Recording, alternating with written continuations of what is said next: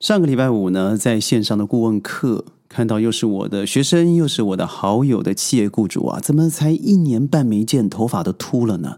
在下线了以后，我们多问了几下，他说：“哎呀，你不知道，这半年来家里多了一个四脚吞金兽，把我吞的好苦啊。”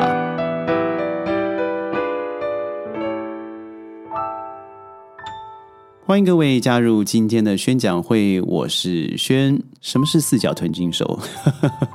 也就是你家里的那个宝宝。这是最近我看到的一个很可爱的卡通啊，就是当你养了一个孩子，从他出生在内地长大，读完大学，他将近花费百万。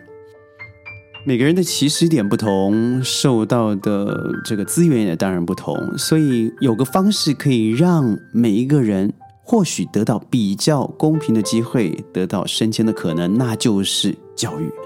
所以呢，从这个四脚吞金兽出生以后就开始了，中国人把时间、金钱都投注在。教育之下，但是你想想看嘛，现在中国的环境这么大，人口这么多，而且对于教育的普及几乎是已经是全国性质的了。所以，中国自有万般皆下品，唯有读书高的一个古训。所以，我们既然要通过八股去读试，呃，去考试，那你就必须要好好的努力，才有可能，呃，要龙门去做大官。这就是我们相信的一个，呃，时代上面告诉我们。一定要读书的原因之一，我想每一个人的能力与智力事实上是差不多的，很少人有那种不得了的天才，贝多芬或是爱因斯坦，很少有这样子的人，所以我们都想要靠知识来改变我们自己的命运。既然我们彼此之间伯仲难分，但是你要出来的方式是什么呢？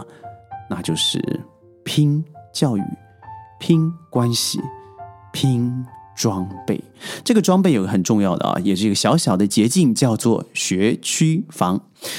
这个名字，我相信听到了所有人的心坎里，也是我这个朋友啊，这次为什么一夜白头的原因，也就是学区房。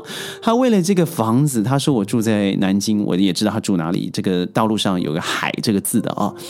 他说：“我为了就挤挤进去，而这个房子你看了以后，轩你会吓死。它是一个半嗯呃地下室的，也就是说它有透光室。如果各位有看过那个《寄生上流》的韩国片子的话，非常类似那样的房子。但他那样的房子破烂的这样的状况之下，卖出的价格居然比人家高高在上面的房子还贵，只有个原因，他就在。”重点学校旁边，而它是标准的学区房，也就是说，你只要孩子在那里登了一个户籍以后，你的孩子就一定会进入那个学校去。造成的结果就是，你看再破烂的房子，他也不用帮你升级，孩子们的爸妈们挤破了头都想要塞进到那个区域去。但是，我想问各位啊。学区房真的有这么重要吗？这是我一直在思考。当然，今年在寄出的打房哦，其中一个东西就是对于学区房的一个限制。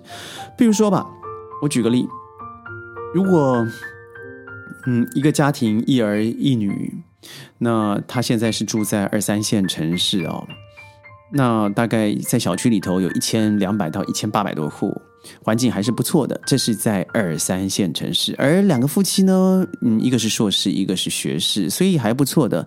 因在国家的保障之下，在自己的努力下，他就是完整的中产。但是在结婚了以后呢，他在我家附近买了一个小套房，大概一百平方。他说，身旁的朋友一直告诉他，既然你有孩子了，那你一定要记得，一定要买的就是学区房。但是学区房嘛，要么就是。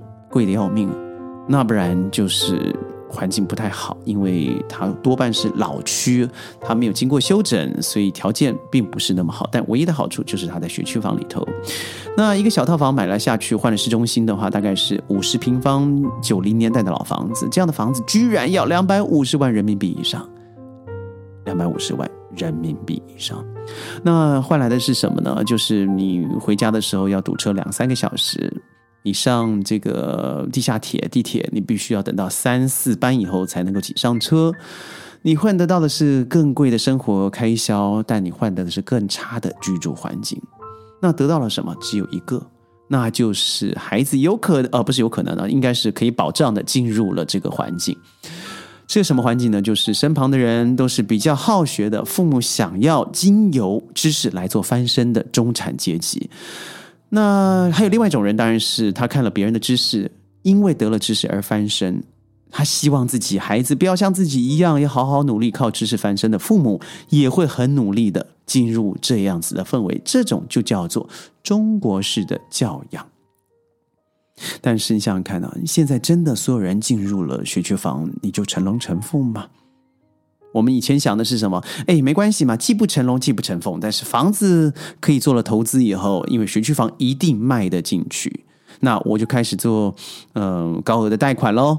把我的财富放进去做赌注喽，所以很多时候买学区房啊，就是一种嗯双重投资，一个是投资了学历，一个是投资了自己的这个呃增益比啊，可以赚到更多的钱。但你看看现在台面上的一些。嗯，真的风云人物好了，他并不是真的基于对于中国教育的信任，并不是哦，而是我认为他对于自己的能力啊，或者可以说是一些小聪明走上了权贵，他不见得一定要经由学区或是学历来做一个生命的呃杠杆，但是这毕竟是凤毛麟角。所以，我们普罗大众呢，还是一样往上走。但是，你想看，现在的学区房真的有这么值钱吗？已经有很多你有能力的人。他把孩子送到了一些民办的学校，或是国际的学校，在这里头遇到的父母条件绝对不见得比学区房的孩子还差，甚至呃有过之而无不及。所以他们会怎么样呢？他会买房子进名校，然后让这一切变成我未来和你树立关系的起点。有了关系以后，以后就很有关系了。但是我们看到打了学区房，最近这个政令啊，上海市教委。他直接说：“哦，现在不用再这样用学区来分配了。你不论在读哪个地方的学校，只要是你是某个成绩氛围之内的，你都有条件可以进入我们的重点学校。”爸爸完蛋了！这个高中录取模式的一更改，它当然进一步弱化了学区房的学区重要性。简单来说，就是原来上海实行的重点高校，本来是按照。名这个名字来排名的，所以学校越好，进入重点高中的可能越多，所以他们想送到学区房。但现在不是了嘛？你既然在别的地方或是偏远的地方，你可以靠你自己的成绩，比如说重点高中百分之六十五的名额将按照比例分配到全市各个区域的学校，那百分之六十五的就是你的机会了。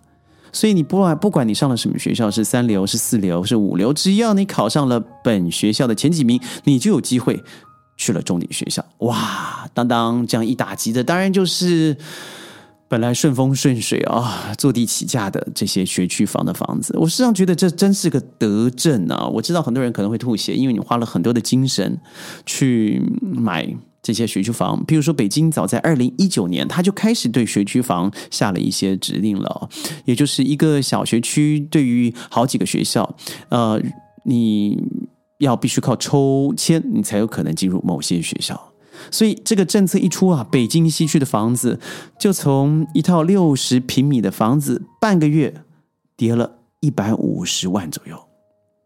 上海呢，蓄谋已久，本来要就要做这样的事情了哦，所以在规定了以后，发布了以后呢，房价更是以腰斩的方式，我说的是学区房，所以当然就直接的，呃，让一些人想要靠着学区破烂房子挣得一桶金的人，跌碎了一片的梦，所以呢。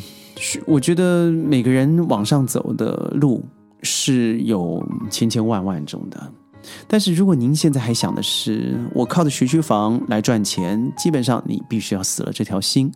而如果你想的是我现在不只是现在眼前可以进入这个好学校的路途，到底到了学校里头我学的是什么？譬如说，第一个，我的学生告诉我，他们有个理论是说。读了十一年级就不能够竞选学校的学生委员会会长，因为要专心读书。我一听了以后，我说：“如果我是你的评委，我会告诉你拿零分。”因为你这不就是明白的告诉我了？你读了半天的书，就是为了考这个 IGCSE 或是考 A Level，甚至考大学，而不是学以致用。虽然我们都知道，很多人读书就是为了要考大学嘛，但是这是一个教育上的病象。我认为，你就是必须在你学成、学习、学得了以后，把你所学的知识变成你可以应用的能力，那才是学习的目标啊。很多人并不这样子想，就造成什么？他空有一身武艺，但是永远不得其用。那教育的目的真的是让你不得其用，而浪费这么多的金钱、精神去投资吗？不是的。所以我反而认为，是你越高年级，你应该担任。